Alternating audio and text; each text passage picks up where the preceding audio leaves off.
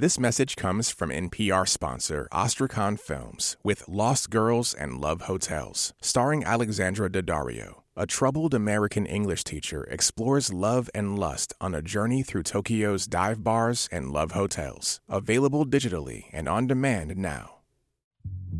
Guess what? Ask Me Another is back on the road, and Nashville, we are headed to you. Jonathan Coulton and I are headed to Music City with a suitcase full of our best puzzles, word games, and trivia. So join us and special guests for a live taping on September 13th at the War Memorial Auditorium. Tickets and information about how to be a contestant at amatickets.org. Game on! Hey, thanks so much for listening to Ask Me Another, and this would be a great week to check out Planet Money because the team over there has gone into the oil business. That's right, over the next 2 weeks, Planet Money is buying crude oil straight from the source and following it all the way to your gas tank. Plus, in classic Planet Money style, they are demystifying the ordinary systems of our economy with humor. Like what happens when you try to pay cash for 100 barrels of oil?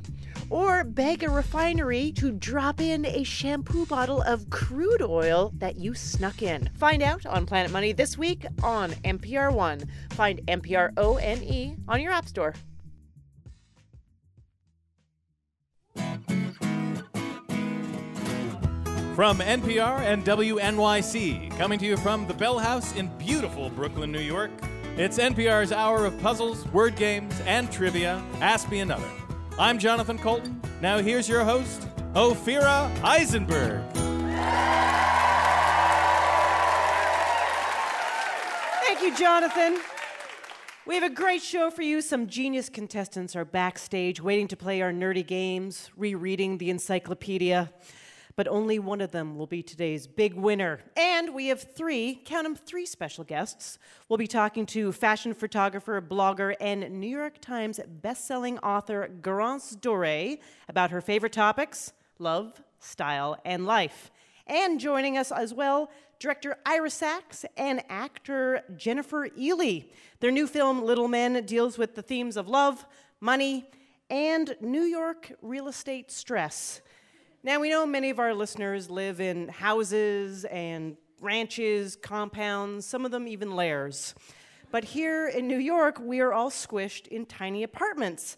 But it's amazing how you adjust. I mean, me and my husband will be sitting side by side on the couch, because that's the only option. And I'll ask him a question, and he'll pretend not to hear me. See? That's how you create space. Let's get things started and meet our first two contestants.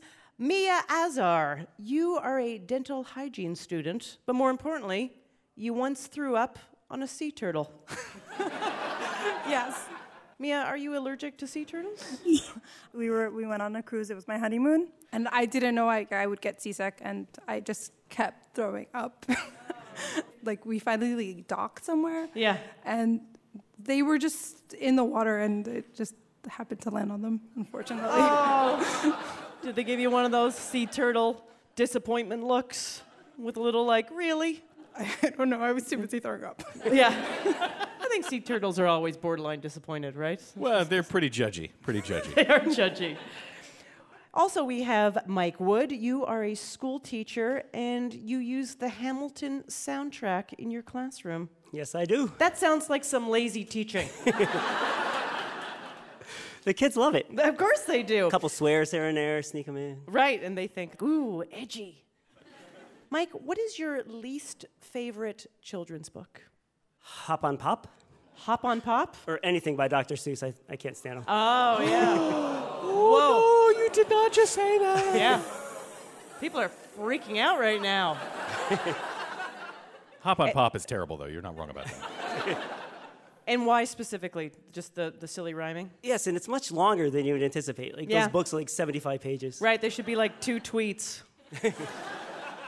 Mia, what is your least favorite children's book? It's actually a Dr. Seuss book, too. It's One Fish, Two Fish, Red Fish, Blue Fish. Oh, yeah. And why don't you like that one? It's also way too long for to read. So everyone basically is like, if I could spend a little less time with my kids during bedtime... Well, your game is called The New York Review of Children's Books. Jonathan and I are going to read you some imagined hoity-toity reviews of classic children's literature. Just ring in when you know what book we are pontificating about, and the winner will move on to the final round at the end of the show. You ready? Here we go.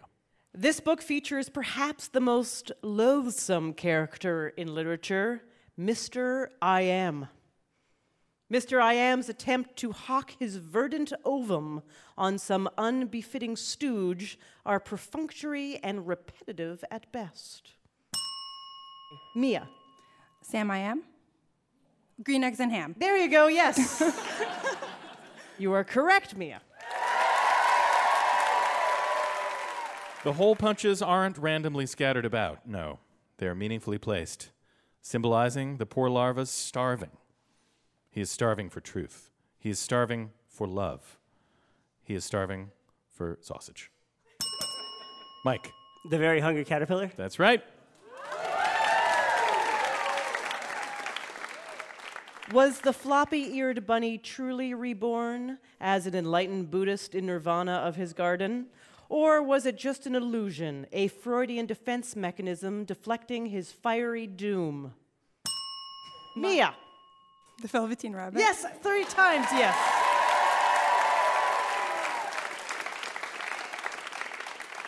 Life would be but a feckless empiricism if a mauve-tinted stick of wax could simply materialize one's wishes, as this naive boy believes. Mike.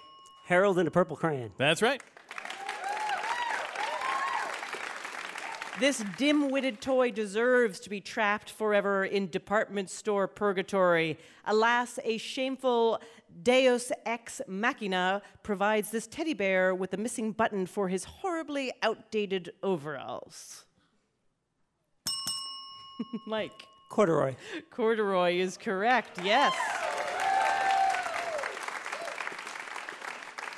Sounds like a bitter fashion designer specializing in stuffed toys. That would be terrible. You just had to do fashion job for stuffed animals. Yeah, just Paddington Bear, Yogi Bear. Yeah, all bears. All bears. So sick of putting clothes on bears. It's like, Winnie the Pooh has no pants. A grand celebration of corruption and political patronage.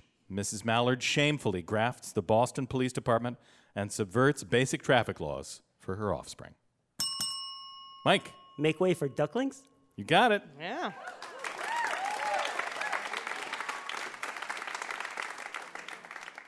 This is your last clue. The author should heed some tips from his own elements of style. Surely his own rules should condemn a contrived narrative where pigs and spiders converse like grammar school dullards. Mike. Charlotte's Web? Yes, you are correct.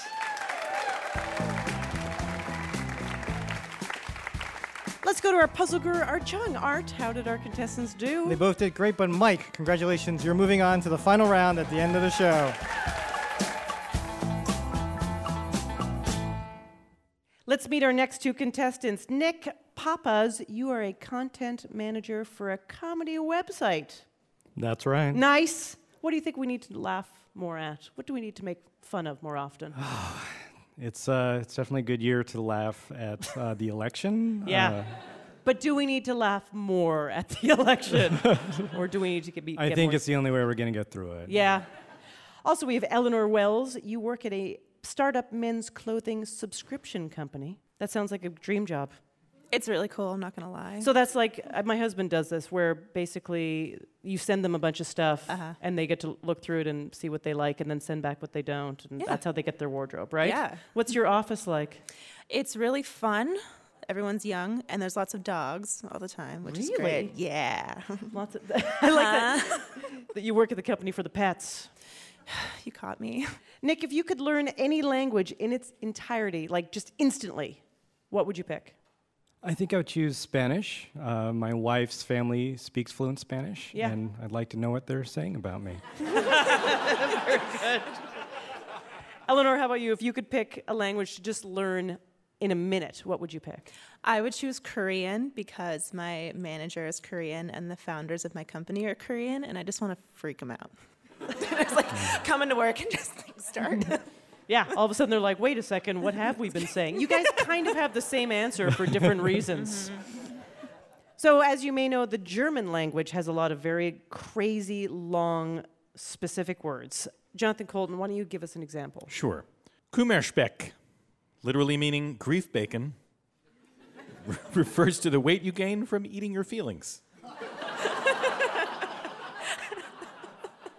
It's an actual German word. I love it. So in this game, Jonathan and I will be attempting to pronounce German words. We will give you their definitions, and all you have to figure out is whether it's a real word or one we made up for this game.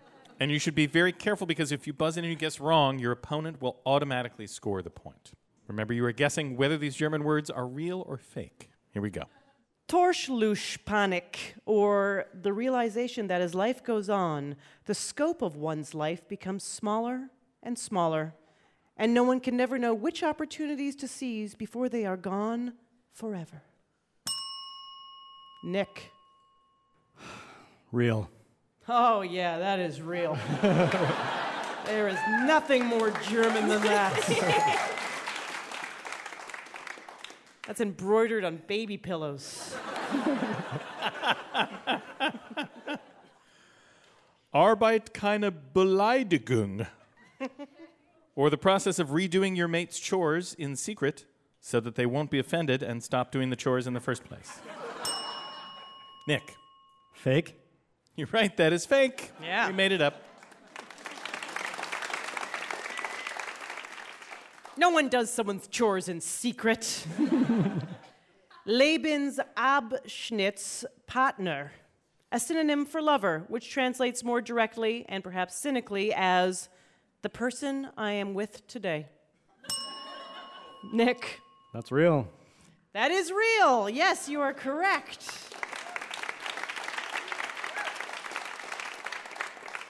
My current husband hates that word. Your first husband? Yeah, my first one. Fälscht Aufschuhgeste, or the gesture one makes when only pretending to hold an elevator door open for someone else. Eleanor. That's true. No, it's fake. It's a real thing, but a fake word. It's totally a real thing. Totally a real thing. In Germany, they just stare at you. There's no gesture. Kevin Ismus, or the oft-maligned phenomenon of German parents giving their kids American-sounding names, such as Kevin. Eleanor. True. That is true, yes. Kevin, is that an American-sounding name? Bobby, I guess. To Germans, it's a very American-sounding name. Yeah, right, when it's like Axel, Werner, Helmut. Yeah. Kevin, yeah. Sticks out. All right, this is your last clue. Drachenfutter, or dragon feed, used to describe a gift brought to one's angry partner when coming home later than promised from the bar. Nick.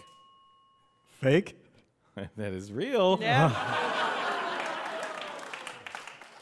All right, puzzle guru Art Chung, how did our contestants do in German? It was a close game, but to Nick, we say, gut gemacht. We'll see you in our final round at the end of the show.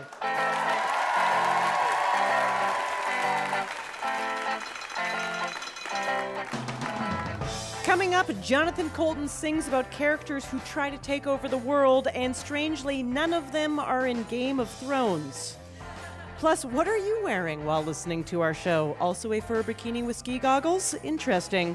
We'll be talking love, style, and life with fashion blogger Garance Doré. So stay tuned. I'm Ophira Eisenberg, and you're listening to Ask Me Another from NPR.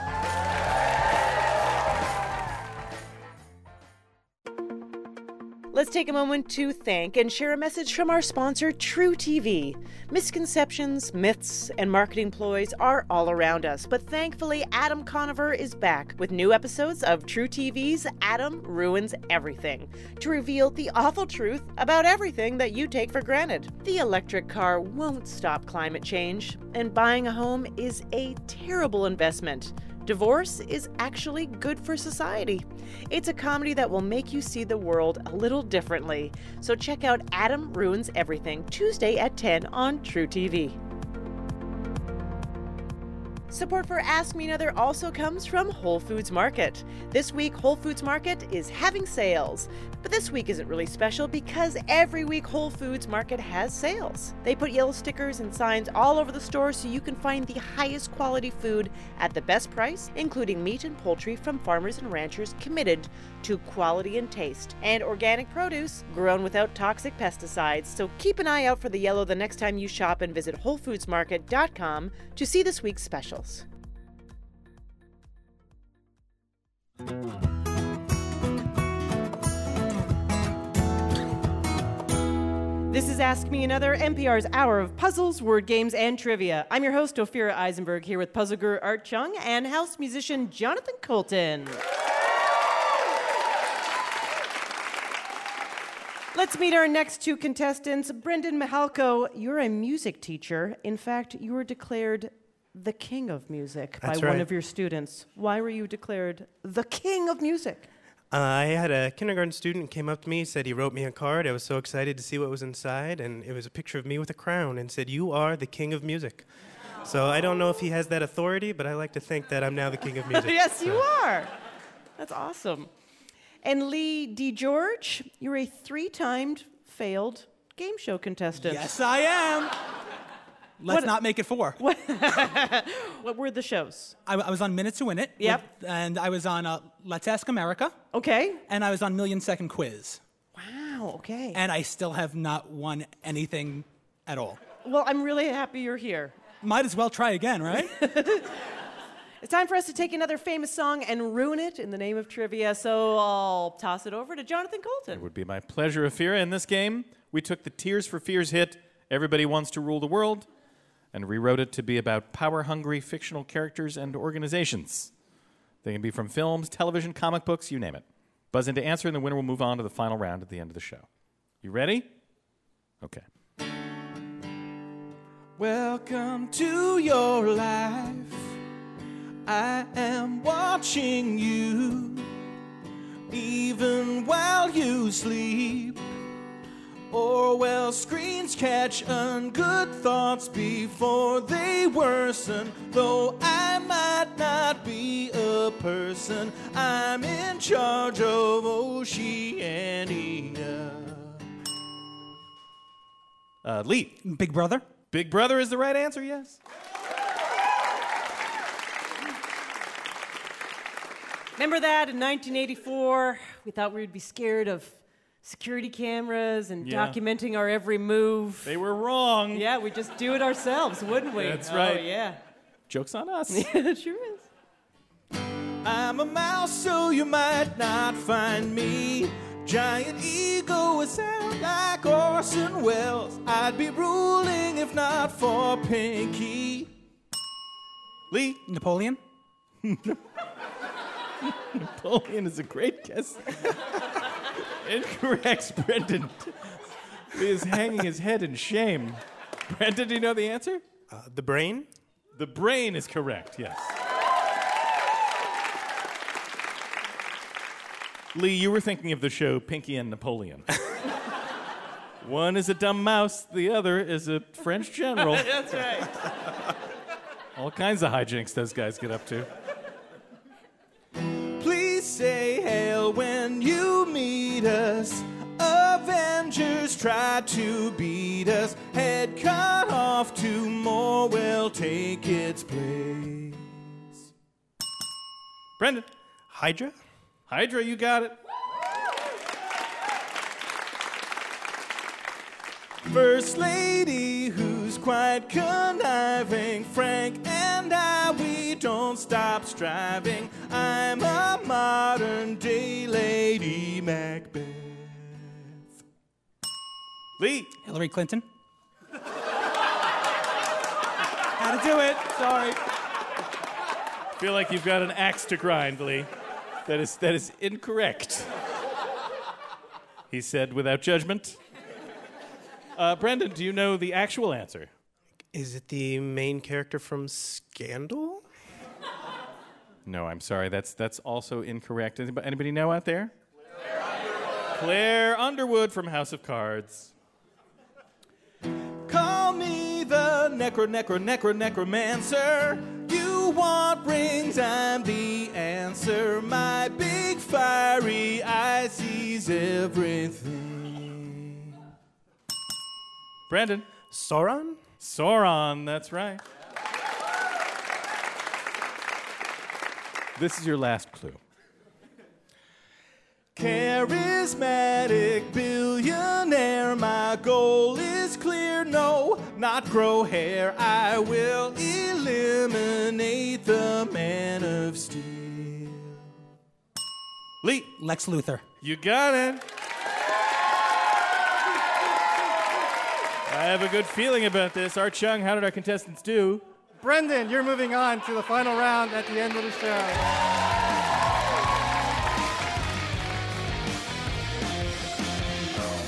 Our first guest is a fashion photographer, blogger, and the author of the New York Times bestseller, Love, Style, Life. Please welcome Garance Doré, everybody.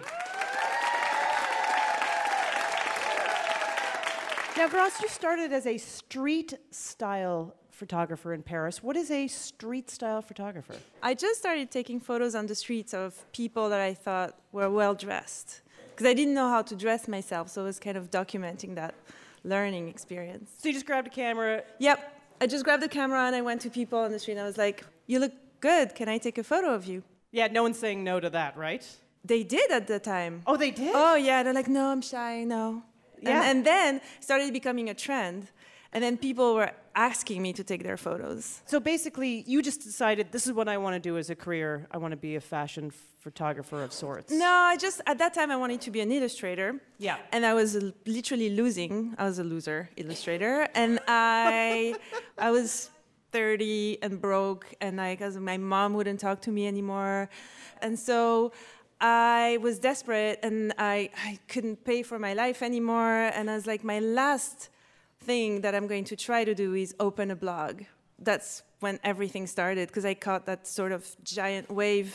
Yeah. Yeah. That's amazing. It's crazy. Yeah. So does your mother talk to you now? She does. She's proud. I just came back from the city where I was born, and the mayor wants to give me a medal, and she just talks about that all the time. I was like, Mom, I have a bestseller in New York. It's like, you got to go to the city hall. You got to do that. It's like, I don't have time. So see that people kind of focus on what's important for them. But she talks to me.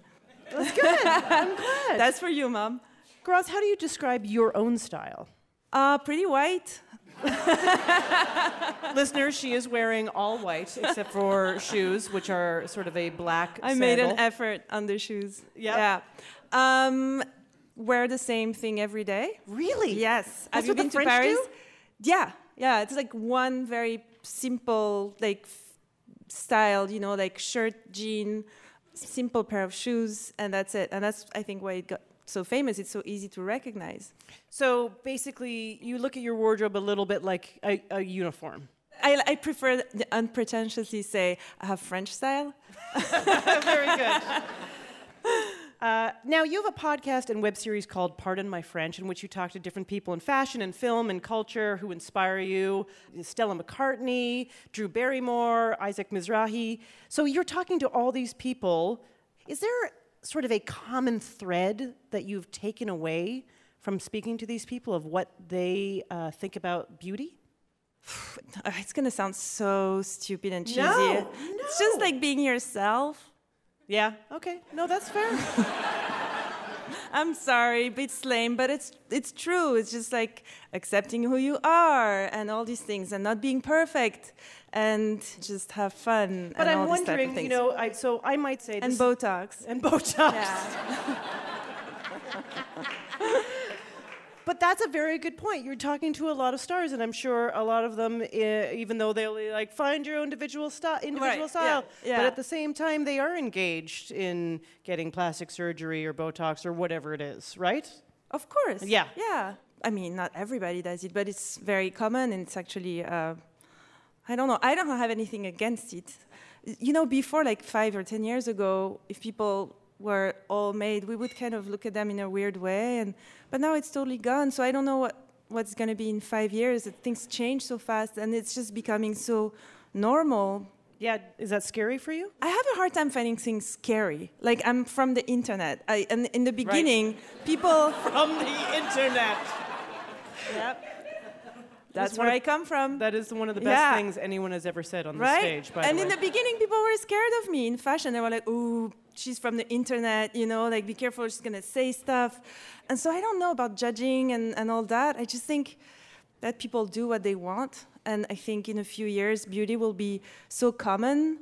And, you know, that having a normal, non-retouched face will actually maybe become more interesting. Maybe we'll go the other way. Then I think so. I really do.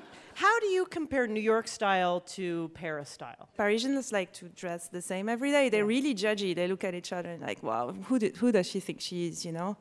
In New York, it's the contrary. I think everybody's curious about what the other person is doing, but it's more like, oh, that's interesting. There's that mix of culture that's... You never know what you're going to find. It's very interesting. So, Garance, your game is about the two great fashion cities, New York and Paris. I'm going to give you a quote from a famous person, and all you have to do is tell me if that person is talking about New York or Paris. And once you guess, we'll discuss, and then I'll tell you who said the quote. Okay, here we go. It's the loudest city on the planet Earth. Garbage men come.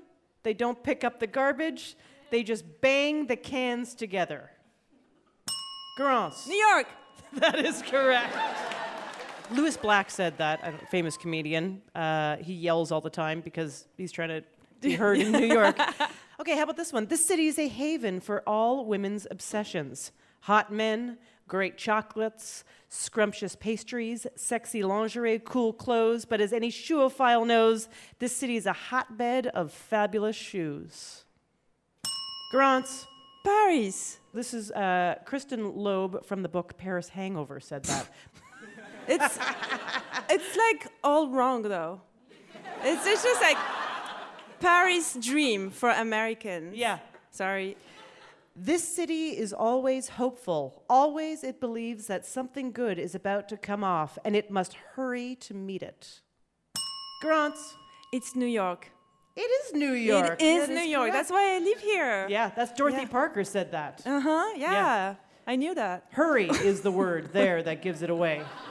It's a big rush here. Don't you find, like, the speed? You like the speed? No, I actually want to move away, but that's it's way too much. It's too much speed. Yeah. But it's what did she say in the beginning, the first thing? The city is always hopeful, and that's what I love. That New York is... America and New York, like, oh, so much hope and positivity and all that. I'll never get tired of that. Oh, that's nice. Yeah. Yeah, that's true. Okay, this is your last clue. Even the pigeons are dancing, kissing, going in circles, mounting each other. Garance. Paris. That is Paris. That's them mounting each other. Yeah, that's the clue. So would you say Paris is a sexier city than New York? Yes. Yes, why? Yeah. French people are just about love. They're I don't know, they have that thing. They're very relaxed about that. Art Chung, Jonathan Coulton, do you want to chime in? Nope. I love France.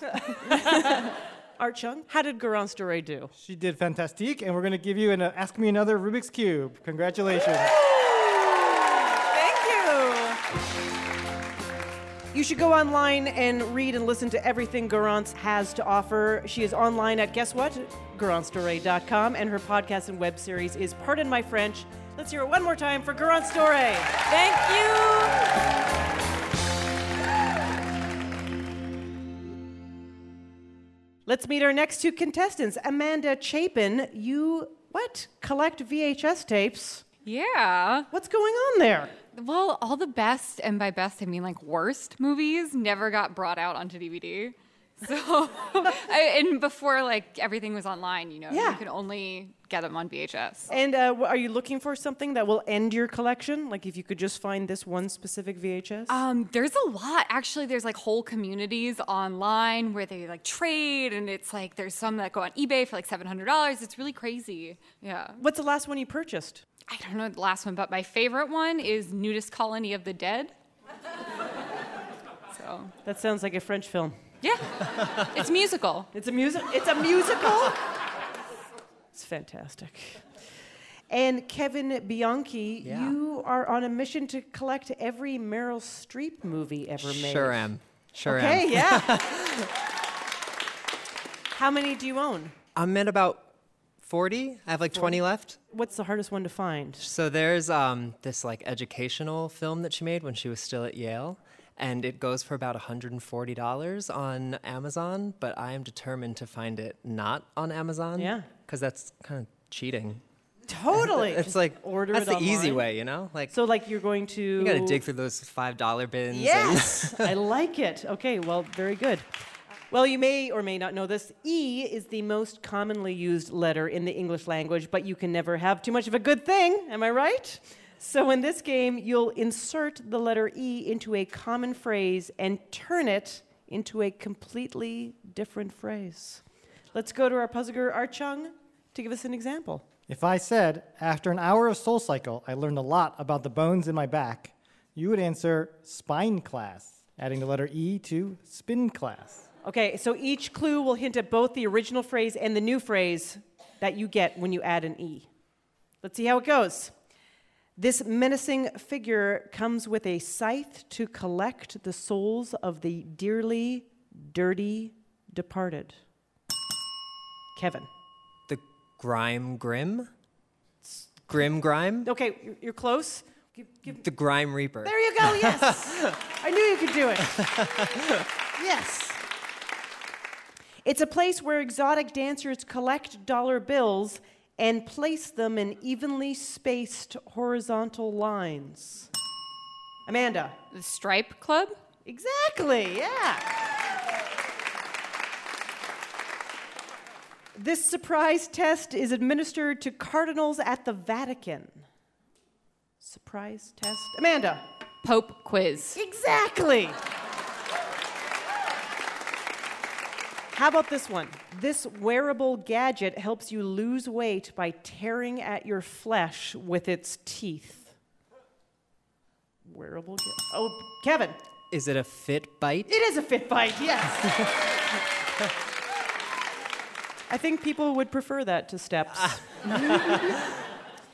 In high school, this student is clearly the instructor's favorite, probably because he's the lead guitarist of The Who. Amanda. Teacher's Pete? Exactly, yes. A really bad choice for the Yankees' new uniforms. The players keep tripping on this superhero cloak as they run. Kevin. A baseball cape? Exactly, yeah. Sounds like something the Yankees would do, right? Most expensive capes in the league. All right, this is your last clue.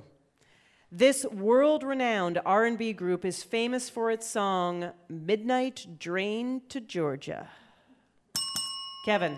Gladys Knight and the Pipes? That is absolutely correct.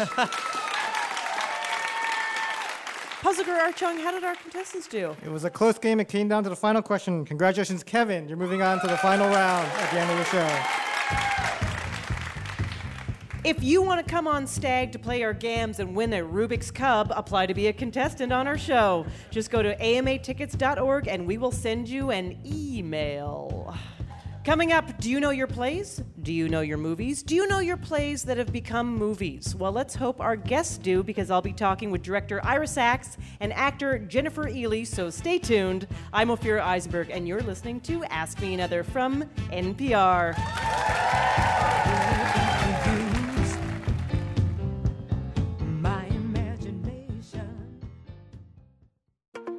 Another shout-out to thank and share a message from our sponsor, True TV.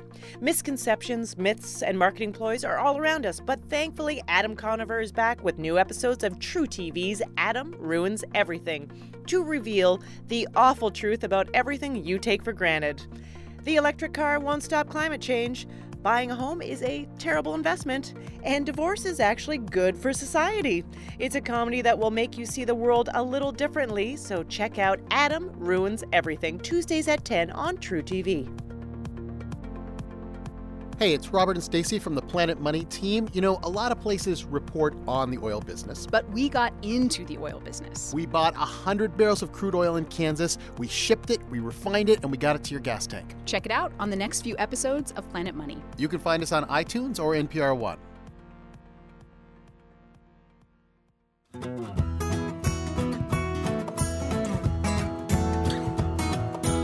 This is NPR's Ask Me Another. I'm your host, Ophira Eisenberg, and it's time to bring out our next two guests. She's an actor who starred in Zero Dark 30, Contagion, as well as the BBC's Pride and Prejudice. He's the director of Love is Strange and Keep the Lights On. Their new movie is called Little Men. Please welcome actor Jennifer Ehle and director Ira Sachs.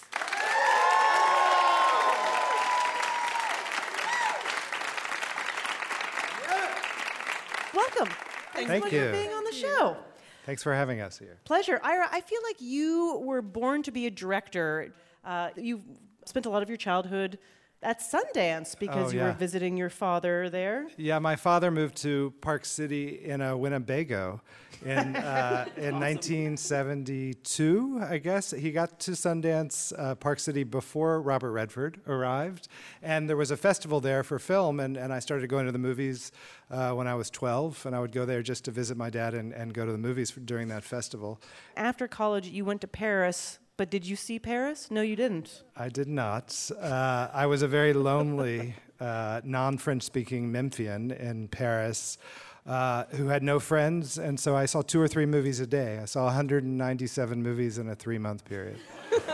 Changed my life. And then you applied to some top film schools, NYU being one of them. Did not get in. I did not get into any of the film schools I applied to. But then you became a filmmaker, and then taught at NYU in the graduate program. Yes, I went back with a vengeance.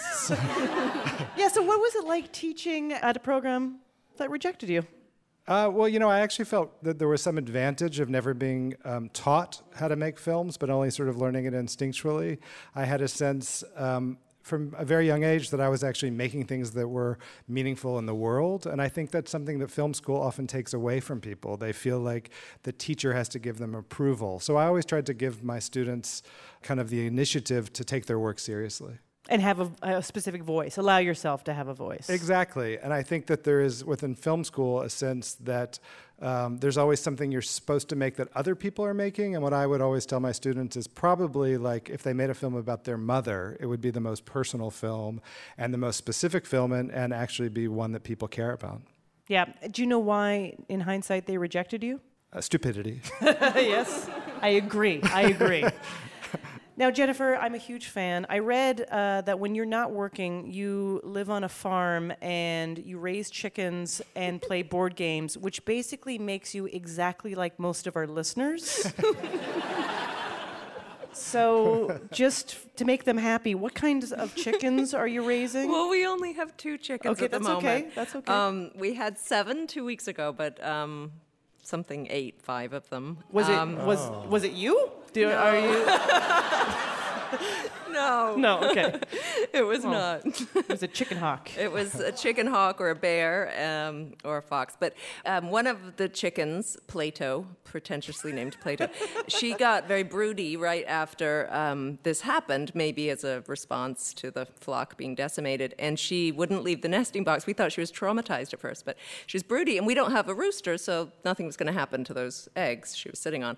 So we got 6 eggs from a farmer friend and slipped them under her, and she is taken to them. And she is there sitting on them right now. And she's been sitting on them for a week. And if she lasts another 2 weeks, then we might have 6 roosters. And I don't know what we would. I don't know what they'll be. We don't know what. That's right. Yeah, it's a surprise. So it's very exciting. And what's your favorite board game of the board games you're playing? Oh, God. You know, I love Clue, and nobody will play Clue with me. But why not? My family doesn't like it. I love Risk as well. No. You don't like Risk? No, you weren't good at Risk, I bet. I was terrible at Risk. I was terrible at Risk. Now, Jennifer, you kind of grew up on stage. Your mother's a famous actress, Rosemary Harris, and, you know, people know her from TV and film and movies. A lot of our listeners would know her, of course, as Aunt May from Spider-Man, because we have a lot of superhero fans. And in 2000, you and your mom were nominated for Tonys. Mm. In the category of Best Actress in a Play. Yes. Both of you up against each other, and then you won. Yes. What was that car ride home like? It was, my mother couldn't be more wonderful and supportive, and we were both thrilled to be nominated. Neither of us expected to win. And she was very generous and always is. Yeah, she never has said, I made you who you are. Did she ever do that? No, never. Let's talk about the new film, Little Men. Ira, I will let you describe this film in your words. The film is about two boys who are 12 and 13 who become best friends at the same point and moment where their parents become worst enemies. So it's a film about childhood. And specifically, it's set in a corner of Brooklyn where they're fighting over a very particular storefront. One set of parents owns it, the other one rents it. And there's a problem over the lease. So it's also about the changing nature of neighborhoods and the Brooklyn that I know. Yeah, that is constantly changing. And Jennifer, you've played so many different roles. Obviously, a lot of people know you from Pride and Prejudice, but you've done Shakespeare, you've played spies. In this film, you play a mother who's a psychologist and dealing with her son and these issues. What drew you to this role when you read the script? This was one of the most beautiful scripts I'd read, and it's very truthful, and it's about love and people, and you really feel like you get to know these people intimately, and that's quite a rare experience in film. Right, a very deep character study. Mm. So we have these relationships, we have the money problems, and then this impact of New York real estate, which in Love is Strange, there's also a theme of New York real estate really impacting the main characters' lives. Right. So I understand this because I live here, but how do you feel someone in another part of the country? Well, I think it's pretty clear that everyone worries about where they're going to live and how they're going to pay for it. I sort of feel like if you get the details right, then it will resonate widely. Yeah, and do other New Yorkers come up to you and ask you about any of the apartments that are in the film? You were the first. I was the first? Yeah. I'm obsessed with this. As I told you, it was a fiction, so that apartment. Yes. Don't go looking for that apartment. How did you get that apartment? Ira, you founded and curate a film festival called Queer Art Film, and actually you've created a mentorship program to promote queer film artists. What would you like to see more of when it comes to LGBT film? Money. Just more money. It needs to be funded. Well, I would like to see a whole apparatus that supports and encourages it gives artists the permission to tell these stories. Capitalism does not do that. So I try to create an apparatus that allows that. And if you got any money, come talk to me.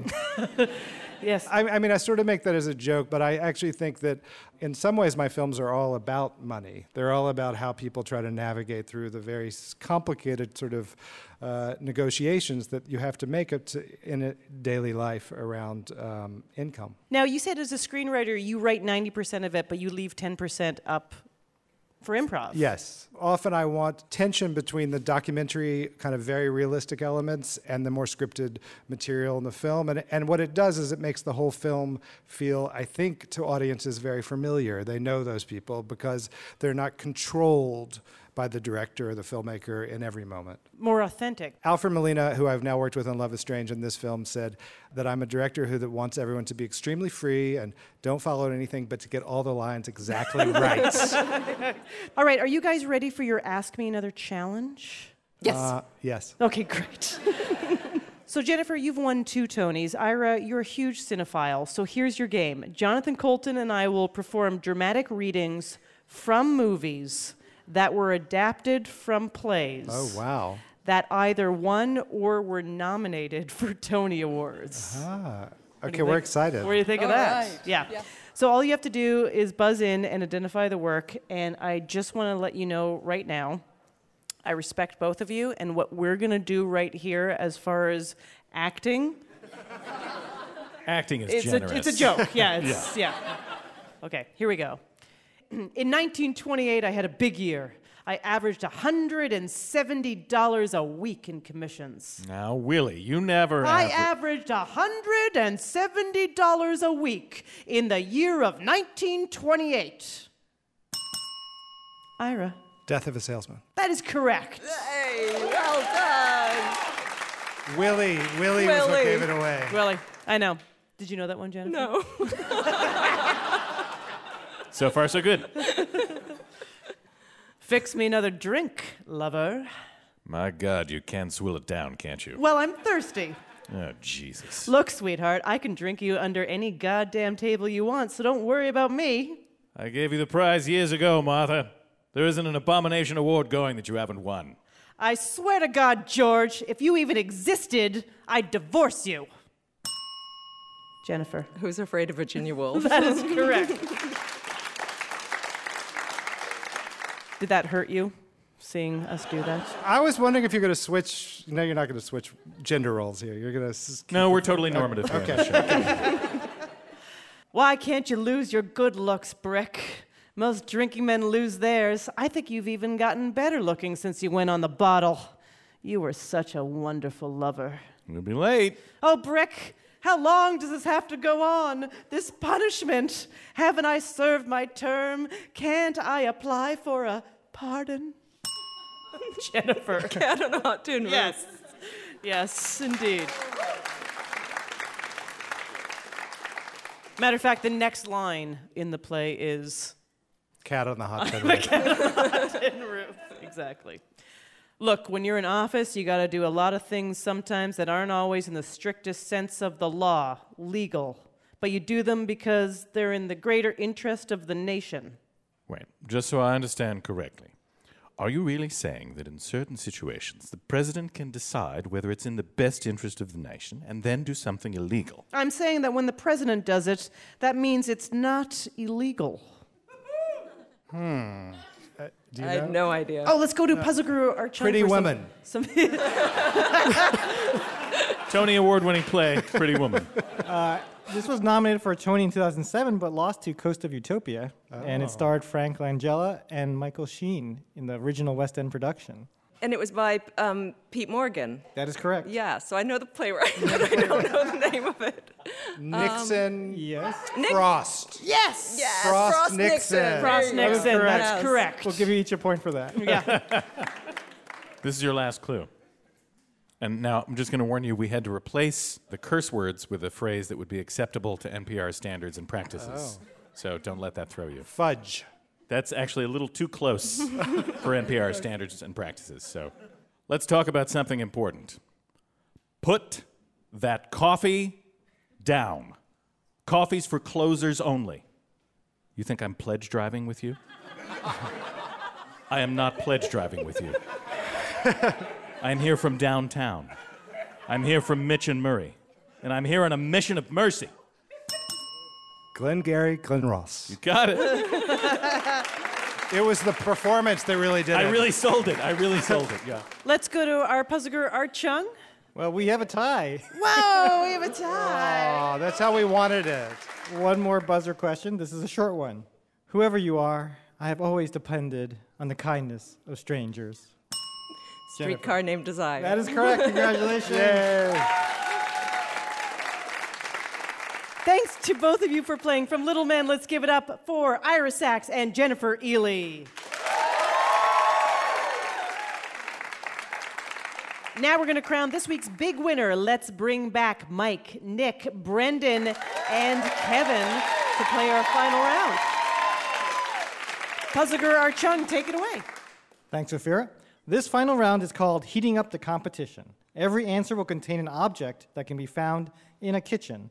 So, for example, if I said, it's the star of Legally Blonde who won an Academy Award for her role in Walk the Line, that'd be Reese Witherspoon.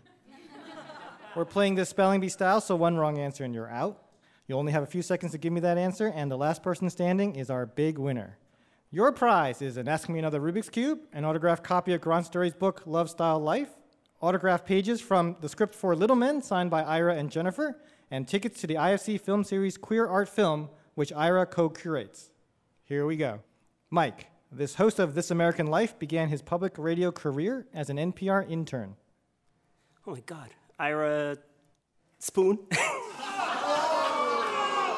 No, I'm sorry, that is incorrect. He's gonna be so mad when he hears this. Nick, do you know the answer? Ira Glass. Ira Glass is the answer. Thanks, Mike, for playing. Brendan, this small furry creature debuted in Return of the Jedi. Ewok? Ewok is correct. Kevin, Russia is scheduled to host this international soccer sporting event in 2018. I have to give you 3 seconds. He's dancing. I'm sorry, you couldn't pull it out. Nick, do you know the answer? The World Cup? That is correct. We have to say goodbye to Kevin.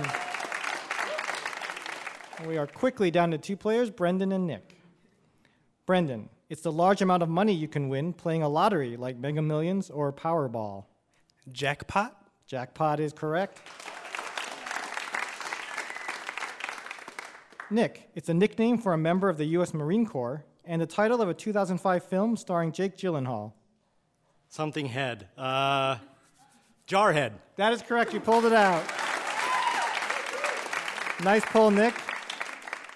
Brendan, a type of hard liquor that can be distilled from almost any grain, from rye or barley to quinoa, and usually aged in wood barrels. Whiskey? Whiskey is correct. Nick, it's the Greek mathematician referred to as the father of geometry. Archimedes? No, that's not the one we're looking for. Brendan. Name a Greek mathematician. Euclid? Euclidean? That's correct. Congratulations, Euclid. Well done. Brendan, you did it. You're Ask Me Another big winner. Enjoy your prize. Congratulations. That's our show. Thank you so much for playing. For bonus games and stuff too hot for radio, look us up on Facebook and Twitter, and subscribe to our podcast on Google Play, iTunes, and Stitcher. Come see us live or be a contestant. Go to amatickets.org. Ask Me Another's puzzle guru is Art Chung. Hey, my name anagrams to Narc Thug. Our house musician is Jonathan Coulton. Thou Jolta Cannon. Our puzzles were written by Eric Feinstein, Mary Tobler, and senior writers Kyle Beakley and Karen Lurie. Ask Me Another's produced by Kiana Fitzgerald, Mike Katzeff, Travis Larchuk, Julia Melfi, and Denny Shin, along with Anya Grunman. We were recorded by Bill Moss, Kristen Moeller, and David Hurtgen. Ask Me Another was created by Eric Newsom and Jesse Baker. We'd like to thank our home in Brooklyn, New York, the Bell House. Hot Heel Blues. And our production partner, WNYC. I'm her ripe begonias, Ophira Eisenberg. And this was Ask Me Another from NPR.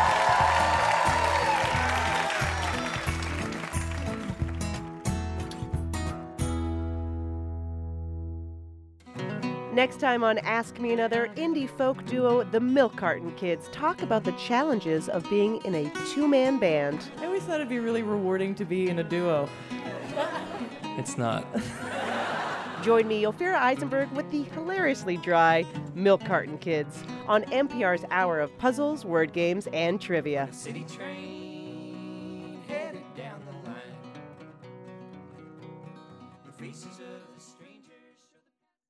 Support for NPR and the following message come from the Wallace Foundation, fostering improvements in learning and enrichment for disadvantaged children and the vitality of the arts for everyone. Ideas at wallacefoundation.org.